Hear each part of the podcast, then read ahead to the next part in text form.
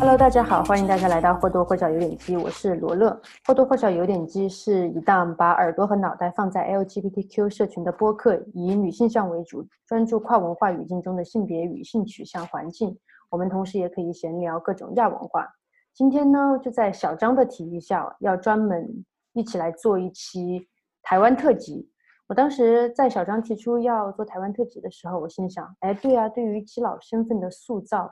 台湾是一个多么值得说的地方。所以今天的台湾特辑呢，我们就邀请到小张和我一起来聊一下对台湾感兴趣的一切。我们首先跟大家打个招呼吧。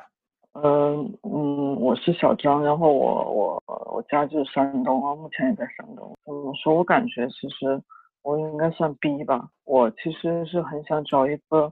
嗯、跟我那个灵魂灵魂能达到一些就是一致的那个一个一个人，就无论他的性嗯别。但是如果如果是跟男生的话，就是呃就无论男女吧，就是我都不希望要孩子，就是、啊就是一个铁定。因为现在搞孩子真的太麻烦了。嗯，那我们先来几个热身问题。说到台湾，你第一件事想起什么？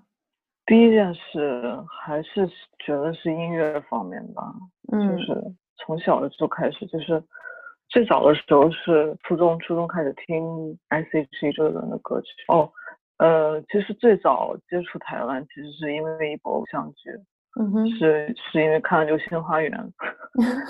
对，嗯、那个时候我们还没有就是在网上看电视的这种这种嗯这种渠道，借的那个嗯，当时一个朋友的他姐姐的，就是呃一盒子 DVD，然后放、嗯放进 DVD 嗯里面看的，对。而且、而且那个时候是我跟我妈一起，然后我跟我妈为数 看的一起看的剧真的很少，那可能就是最早一起看的一部剧。嗯，所以第二个问题是，就是当时说到要做播客，你为什么就直接想到了想要做一一个台湾特辑？因为我觉得我自己就是生活在一个我自己构想的台湾的一个一个一个地带里面，因为我除了工作之外，做就比如说听音乐或者是干嘛的，就基本上都是跟台湾相关的那些东西，就我关注的东西都是、嗯。都是与台湾多多少少相关的东西。嗯，因为因为怎么说，其实很多人不是就是也蛮喜欢欧美那边的嘛，但嗯。是我觉得因为语言的关系嘛，就台湾的嗯那个、呃就是国语很比嗯较就是比较能够相通的，能够能够理解，而且嗯那边也也算是蛮开放，然后蛮文艺的一个地方。那么刚刚你提到你有一个构想的台湾，我还蛮好奇你那个构想的台湾是什么样子的？啊，我之前去过了，我去过一次，然后我就觉得还蛮好的，蛮喜欢就台北的台北的一些就是生活。现阶段的话，就是以我现在这个年龄的话，我还是蛮想在台北生活的。如果比如说老了，我可能会考虑到去南部啊，比如说垦丁海边那一类的地方。嗯，那么回到基佬身份和台湾特辑这个主题，在我看来，其嗯实基佬身份和同性间的浪漫关系是有地域性的。成都和重庆之类的就会被称为 gay 都，然后到处都是鸡啊，文化也比较包容嗯开放啊。嗯那么如果说到国际上的话，就好像加利福尼亚的洛杉矶、旧金山、加拿大的蒙特利尔，包括北欧啊，都是性别平权和酷儿文化比较普遍的地方。就反观亚洲，除了台湾之外，哪些地方会比较开放？就是国内的话，就一线城市了，北上广深那些，然后嗯、呃对，江浙沪包邮区那一块儿好像 也也也也可以的，对，因为很多都是最近的很多整体也都是看到，反而就是说我目前是在一个就是北方的一个三线小城市嘛，嗯然后这边基本上就我朋友还有什么就一致就是觉得对象对象比较难找。其实也不是说没有特别聊得来的人，然后但是一般就是仅仅看思维的思考的一些方式，我是觉得还是蛮适合在一线生活的。所以你刚刚也提到，就是你生活的 这个城市对你身份的一些，包括浪漫关系的一些，相当于说是一些约束吧。所以你会向往你构想的那个台湾。其实台湾对于亚洲来说是一个比较有标志性的这样的一个地方吧。二零一七年的时候，我印象非常深刻。呃，二零一七年的五月二十七号，我当时去考雅思，然后就在那个轻轨，就在那个地铁上面，就刷微博，就突然看到说，呃，台湾政府承诺婚姻平权。嗯二零一九年的时候，那个五月十七号，嗯。正好那一天是国际呃反歧视日，然后就台湾就正式宣布，嗯嗯嗯嗯然后台湾就正式宣布，呃，就已经实现婚姻平权了，就算是亚洲第一个。你又觉得这种对台湾的向往，包括台湾在婚姻平权上的做做的这些事情，你是怎么看待这这些的？其实也嗯没有很意外了。然后嗯，最近有一段前段时间也是，包括现在也是蛮，呃，基本上都是在多少看一些台湾一些同性的影视资料。就是我记得是刚刚之前就看到他们有一个录了一个那种素人的那种真人秀，嗯就是请明星到家里来吃饭。那对情侣是呃蛮蛮蛮奇怪的，就是嗯就是一个呃 T 跟一个跨女，一般的那个就是如果是类似或者是 gay 的话，他们就不能合法的在一起嘛，但那一对儿却嗯可以，因为哦。对是他们比较特殊，哦，然后。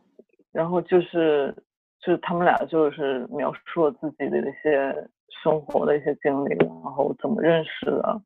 然后在一起的时候家里人是怎么看的，然后到最后的时候，那个因为嗯那那那两口子准备是要去做开店做料理的这样子嘛，嗯然后嗯，然后就是嗯那个时候都都是在学习当当中，然后最后的时候是请了陈珊妮去去一起吃饭的，哦对，嗯那个时候，其实台湾的时候就已经有那种像是我们大陆这种像是就是同就是同性恋的这种组织机构了，就像说是，嗯比如说是亲友会啊，类似那种，或者是像广州女友组那样子的机嗯，构。所以就像你刚刚说的，嗯，因为语言和文化的亲近，然后再加上台湾这种比较包容开放的环境，然后你也经常会在影视作品上面看到一些台湾的这样的一些包容开放的描述，所以就更让你产生了对台湾的向往吧，对吗？嗯，也不能说是，其实是更加深了嘛。其实本来就蛮喜欢，就像包括以前看那些偶像剧啊，然后听那些歌嗯曲，当时就蛮还是蛮喜欢的，就一直到现在。呃，基本上我们那个大陆这边的音呃音乐之类的影视剧我也会看，但是还是比嗯重还是台湾的比较多。嗯，我童年时期也是受台，也是那个时候港台文化非常的盛行嘛。就首先就是流行歌，刚刚你说到，嗯，我不知道你有没有这样的经历，就是我在上小学的时嗯候，台湾鸡柳、奶茶，然后就是那种小吃类的东西，就非常的火爆，嗯。嗯嗯嗯嗯。然嗯后当时学校门口就会有一些这样的奶茶呀，包括台湾鸡柳的这种。就举个很简单的例子，就是如果小学生，然后我爱吃这些东西的话，肯定也会被那个大大招牌上面的台湾鸡柳其中的两个字“台湾”给影响到。然后从那个时候，你就会开始，呃，设想一个就是台湾到底什么样子的。其实对于我自己来说，我自己嗯没有去过台湾，我从来没有去过。然后包括我现在嗯对台湾所有的认识，第一部分是存在于记忆中的。就是从嗯小时候的那些记忆，嗯然后其次就是从现在看到一些影视作品啊，包括一些新闻啊，从网络上得来的。就比如说台湾电影吧，然后高中的时候看到一些，就印象非常深刻的三部电影，奠定了一个基佬的身嗯份吧，就《刺青》《花痴的那女孩儿》《淼对淼》这三部，对吧？嗯 嗯嗯，对，刺青我是看过的，但是花痴的女孩前两天才看到，看了前三个故事，还剩最后一个故事还没有还没有看。但是刺青是完完全看过的，刺青好像就是我刺青应该就是我看的第一部基片。嗯，嗯仔细想想的话，《刺青》应该是我最早看的前五部吧，虽然不太清楚到底是怎么个先后顺序了，嗯但是《嗯刺青》肯定能排嗯进前五。嗯，看了这些电电影之后，然后我的印象中就有一个很文艺、很自由的台湾，因为好像这些事情，嗯比如说 LGBT 酷儿文化，包括呃 lesbian、gay 的这些关系，是在台湾的那个环境里面可以被描述出来的。尤其是那种台湾电影里嗯面就描述了那种很细腻的女生之间的感情，嗯。对的对的，然后说到音乐的话，应该说到音乐你比较嗯在行，因为前段时间的金曲奖，嗯，那个是我我全程就是看了直播的，包括到昨天晚上就半夜了，我还在看知乎说怎么来看金曲奖这个事情呢？但是很多人都这样说，就说大陆再怎么没有人看啊，就每受的关注度是越来越小了嘛。然后，但是不可否认的是，它就是一个含金量比较高的，在中国地区就真的算最高的了。对对对，嗯，因为真的没有，嗯，大陆的话是没有没有一个那嗯种音乐奖项可以跟金曲奖所所能媲美的那种。虽然大陆对金曲奖的整个关注度变低了，但是我觉得金曲奖在华语音乐的文化地位真的很重要，嗯，它是很有分量的。嗯，我也不知道之前有没有这种情况，但是我早知道，就是嗯前年吧，应该是前年的金曲奖的时候，就是卢凯彤出轨，啊，应该是前年是一七年，我记得很清楚那一天。这一次的这次是有一个最佳作曲人叫于真真，嗯他也是就是很公开大方的就说他的太太这样这样的，嗯感觉蛮蛮好的。因为如果是放在当然了，我们内地肯定是不可能对这么去说的，对，对，嗯。其实刚刚我也是想说，就是卢凯彤，我记得那年很清楚，嗯就是那天我在外面旅游，然后是跟是走在街上，所以没有一直在看这个金曲奖颁奖的过程，然后就突然看到。有人跟我说，他说卢凯彤在台上自然而然的说感谢他的太太，嗯。我觉得这一点就很感动，嗯。他不是说一定要很悲壮的在台上，就是说要出柜或者是怎样，他就是很自然而然嗯。的说到了感谢我的太太，就好像这是一件很平常的事情一样，不需要大张旗鼓的去描述这件事。就包括今年我看到一个，就金曲奖之后，我看到微博上面有人说，嗯，现在金曲奖一个很大的进步就是不会再特意的去描述这些性少数群体了，而是说很多性少数群体已经、嗯。已经成为了很自然的成为了他们的一部分，就是因为本身也大家也都是一部分嘛，像你刚刚嗯。提到的，呃，刚刚那个那位新人，包嗯。括像池修他们这样，就是很不会专门有主持人去 cue 你为什么会这样啊，你为什么要这样的打扮呢、然后会有人这样，对对，而是大家很自然的接受对对。这样的一个现实。其实刚刚还有跟朋友在聊，就是嗯。因为就是嗯，之前认识一个小姐姐，她很喜欢吴青峰，然后我我其实也蛮喜欢吴青峰啊，嗯。但是但是还是魏如萱最好，吴青峰太低了。嗯。也在聊，就是聊起来那些，在我的观念里就划分为他们就是属于一类的嘛，比如说像许寒光，还有嗯田艺，田艺，嗯。嗯，不知道你知不知道，就是一个明日之子出来的一个，呃，就是一个比较比较柔软的男生嘛，我应该应该这样形容，就是可爱型的吧。嗯再加上池修还有那个周深他们这几，我就说可以把他们划为是一类人。嗯，其实很奇怪，我前两天在看吴青峰那个 MV，就是、嗯那个网上很多人都说是他跟他的前女友，就是说嗯哼。有的人说是嗯吴青峰是想证明自己不是同性恋，嗯哼所以找来他的前女友拍 MV，就是那个 MV 其实还蛮唯美的，对，然后但是他到最后快结束的时候，他亲他跟那个女女主亲了，然后当时我看到他们俩亲的感觉，我不知道内心为什么感觉有点不要亲，会不会觉得有点刻意？那个画面是美的，也不知道怎么就觉得很有点怪，就感觉当下就感觉是两个女生在亲吻了那种，就是美刀美刀已经美刀吴青峰都变女的了，也不是没有可能哦。这其实金曲奖的性别表表达，嗯比。方说张惠妹、蔡依林这些天后级的人物，就自然不用说了。对，而且我嗯真的很喜欢，就是蔡依林那张专辑，最新的那张。然后去年不是得了最佳国语专辑嘛，嗯哼，就是因为他的那个议题里面有那个玫瑰少年嘛，然后嗯是写的那个叶永志的故事，嗯呃，台湾的一个小男孩儿，然后就是可能也是从小就就比较柔弱吧，柔软的那种男生，可能也就是跟现在的许寒光啊那种持修那一类的吧。他在学校就会受到那个霸凌，经常受到男生霸凌之后，就某一天的时候，他就被发现死在那个男生的嗯厕所里面，嗯然后他妈妈就是一直在为他奔走。嗯，就是你开始嗯讲述之后，我突然想起来，我有看过这个新闻，但是我不知道蔡依林有张专辑是专门来以这个作为议题的。对，而且他还有一首歌，就是叫《怪美的》嘛，然后那首歌嗯就是女生的美不只是有一种，现在可以多种多样的这种。我记得我前段时间在看那个《落日飞车》的 MV 的时候，它那个里面有一首歌叫做《香草度假村》，然后里面也是有很多酷儿文化的表达，因为里面有四个男生，但是他们都没有穿那种特定性别的衣服，反而他们穿的很 fancy，没有那种性别的界限，呃，男生戴耳环啊，或者是穿嗯紧身衣这样，然后反而是一种，我觉得这是一种很棒的自我表达。对，嗯，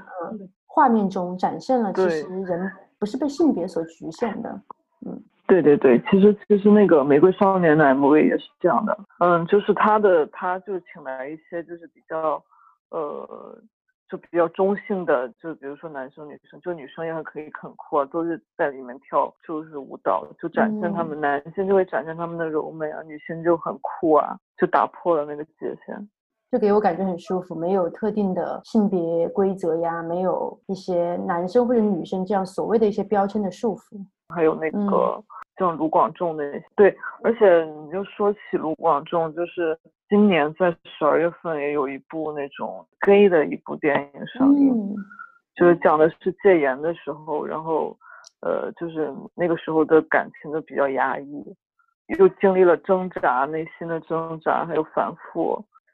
然后嗯。然后那个歌曲就就也蛮蛮哀伤的，就是他们都是说可以用来形容这个初恋的一个歌曲，嗯，所以叫刻在。心底，刻在你心底的名字。啊，就像卢广仲这些，还包括呃魏如萱，之前我跟你提到我有在听陈升，还有像陈珊妮这样嗯的，嗯嗯，嗯，对很多创作型歌手，我觉得有一点就是，他们能把自己真正想表达的东西原封不动的，嗯，表达在他们的音乐里面，就非常的直接，就让他嗯们的音乐变得不一样了，就有了那种社会意义。而且基本上他们也是蛮蛮认同这个同性的这一块的吧。就比如说聊到过去吧，嗯，我想到 S.H.E，、嗯 因为因为你说到台湾音乐，然后除了这些陈珊妮、魏如萱这些创作型的歌手，自己又会写歌、自己又会唱歌的嗯歌手，其他的话还有包括 S.H.E，我觉得嗯这是一个非嗯常嗯启蒙性，或者是比呃，像像也嗯是童年回忆吧，其实算是童年回忆。因为我从三年级的时候就嗯买了他们第一张专辑。我刚刚之所以会提到启发性，是因为嗯，首先我觉得最开始就是他们三个人，很显然嗯是最在早期都有每个人不同的风格，他们的装扮，然后 Selina 是甜美，对然后对 Hebe 可能看起来会比较独立，或者是比较酷一点，嗯嗯嗯嗯，然后 ella 就嗯是一个假小子的形象，然后包括到后来，虽然他们有各自在活动，就到了田馥甄的故事了。我觉得鸡圈的人应该不会不嗯熟悉田馥甄的梗吧？呃，而且当时很多人以为 ella 应该是一个 T 这样子，嗯，但是最后不是，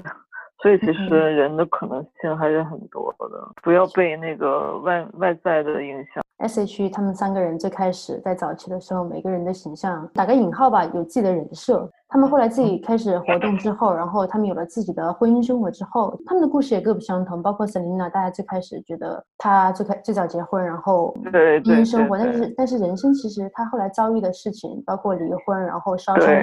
这是不可预见的。然后像到 ella，然后最开始大家会觉得她是一个假小子，她会是一个基佬，但是实际上不是。包括嗯田馥甄，嗯明明说好三十三岁要结婚，但是现在还没有结，然后就会 就会让人更加的怀嗯疑，就是她到底是不婚主义，或者是一个独立女性的形象，还是说她真的是？嗯嗯，就每个女孩都有自己的嗯嗯生活。嗯，就我不知道你知不知道，呃，台湾有一个演员叫温真菱，温真菱，然后她跟那个郑嗯怡农，他们好几个玩的比较嗯好。嗯那个叫林允熙还是叫什么？就是哦，对对对对，对他们我前段时间还刚看了，就是他们俩，就是他们俩那个激情的一个豆瓣上面发的一个、嗯。一个一个帖子，对，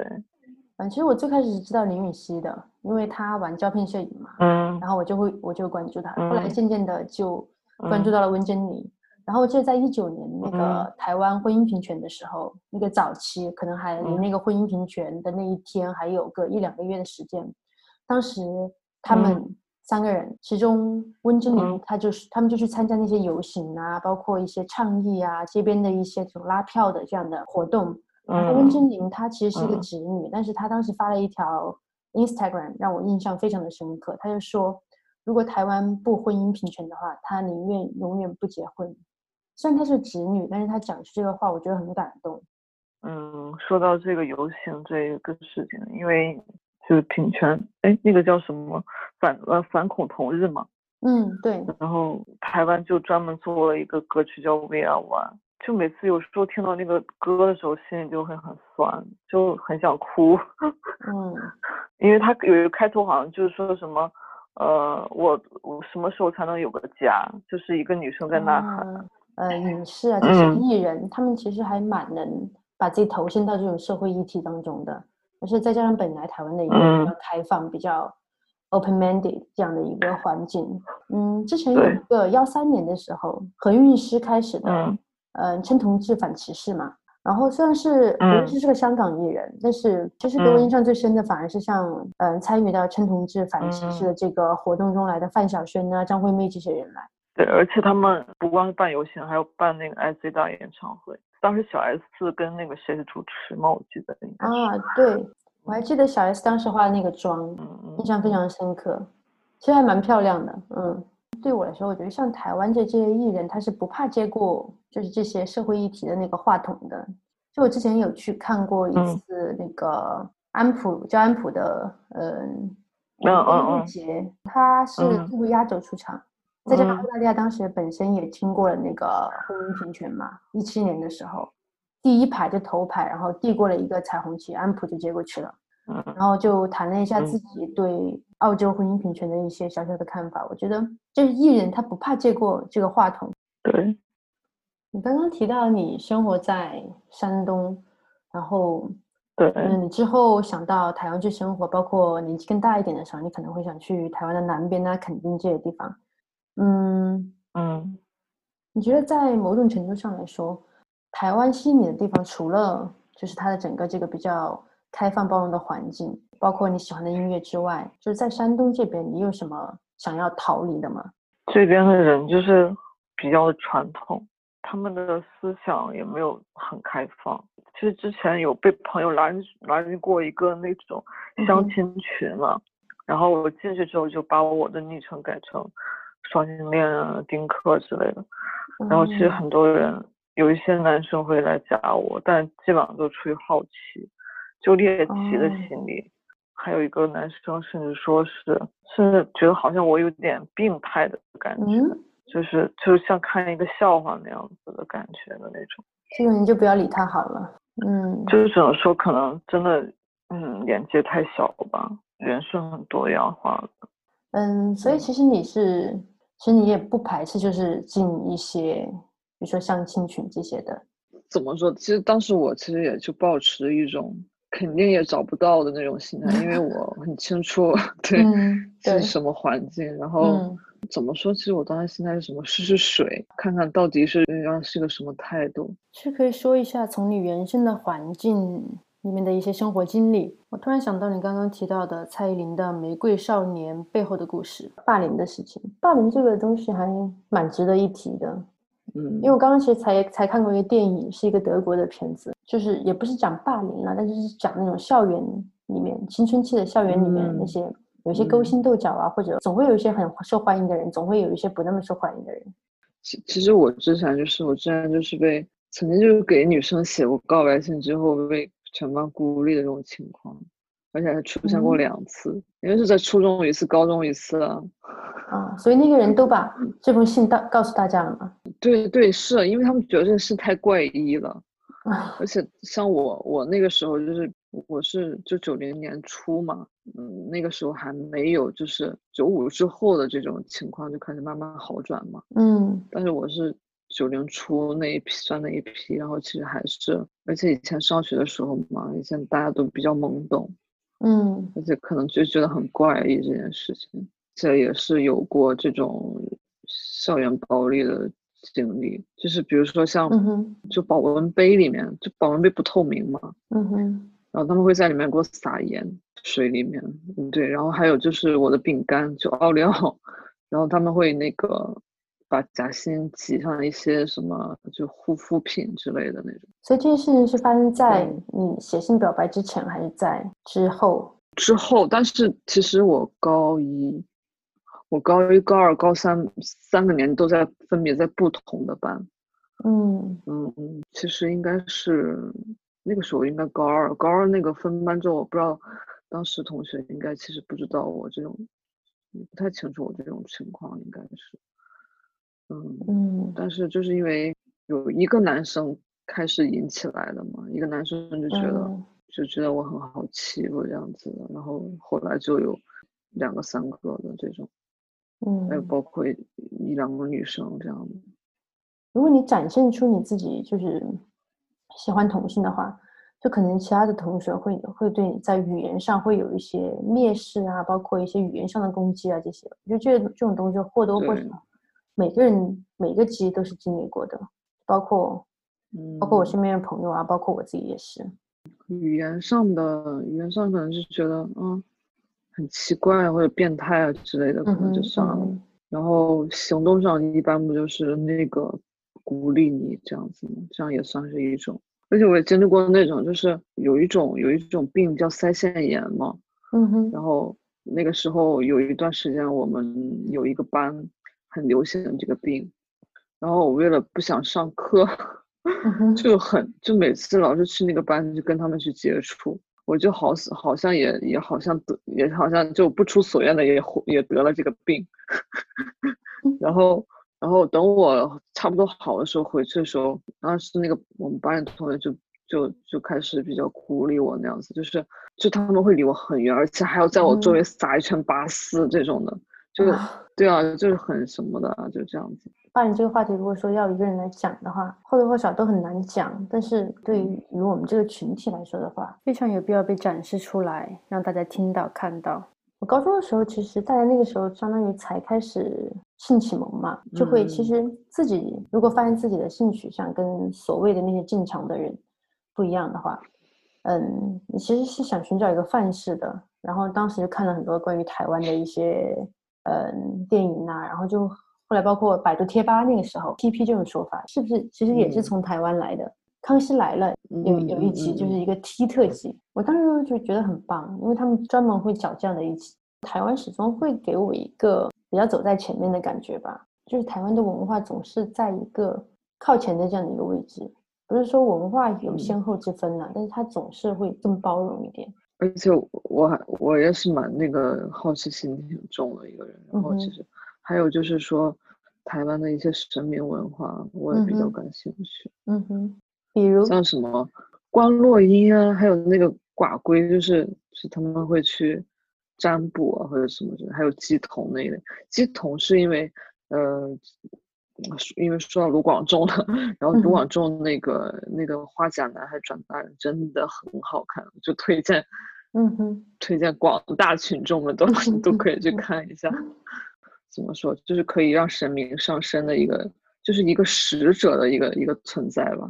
就台湾有很多很多的庙，就是大大小小的，真的很多。但还是就觉得很蛮有些蛮奇怪，什么他们就会做一些法事，会让自己身上受伤。长长的那种带带尖的那种铁管，就是穿过身体这种，还据说不会流血，就是 就很十分引起我的兴趣，就是这种。去年不是有有一个游戏叫《还愿》，不是很火吗？嗯，对对对对对。其实那个游那个那个游戏真的，我我真也很喜欢那个题材。那个游戏那个游戏公司也很很厉害，就是赤足嘛，也是台湾的一个游戏公司。然后他们前作是返校。这第二部就是还原，都是比较偏恐怖、恐怖、恐怖解谜类的。然后他们那个反那那个还原里面就有涉及到一些神明的一个一个一个一个主题在里面，就是说，呃，嗯，一个小女孩的爸爸为了给她就是嗯莫名其妙就是他开始信了一个就是一个邪神嘛，就不是正神的一个神，就是很鬼迷心窍的每天。然后最后的时候就是害死了自己的小孩，然后妻子也走了。有时候还会看那些台湾台的一些频道嘛，什么什么各种地区闲人的街坊，会在一些白天啊、工作日啊，就是出现在一些街头上面，不是老大妈大叔，就是一些年轻人这样子。当然，大大叔大妈那种类型的会多一点，就蛮有趣的，就是挺挺挺冷幽默的那种。而且我感觉最近台湾的剧啊，无论是剧还是音乐，就挺发展的还蛮良性的。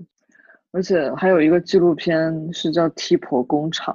就讲当时好像有嗯很嗯什么年代了，应该是一些菲律宾啊一些外来的打工人，就来来台打工务工嘛，产生一些女女的感情这样子。而且那个感情，其实感情这种东西其实蛮蛮妙的，就是其实有时候可以同苦，但是不能同甘。就当时在那个那个环境下，大家都，嗯，就是压就拖欠工资啊这种不平等的这些待遇嘛，然后他们就会去什么立法院去抗议啊。嗯嗯嗯。呃，就是最近有没有想见你啊，然后那个，嗯，还有一些犯罪议题的一些。他们现在都跟那种就是 HBO 啊那些合作，奈奈飞啊，他们都有合作的。嗯，就因为本身文化更多元，然后审查可能会更合理一些，再加上跟这些国际的流媒体合作，当然内容就会更好了。嗯，所以今天跟小张聊了这么多关于台湾的文化呀，包括孤儿文化、婚姻平权这些。台湾整个包容开放的氛围，让人觉得很鼓舞人心。然后跟小张聊的这个过程中，我一直在想台湾的那种江河农村潮湿的气候。跟他聊完这期之后，我就更想去台湾了。所以今天就是以上的台湾特辑，也谢谢小张。嗯，谢谢大家，拜拜。拜拜。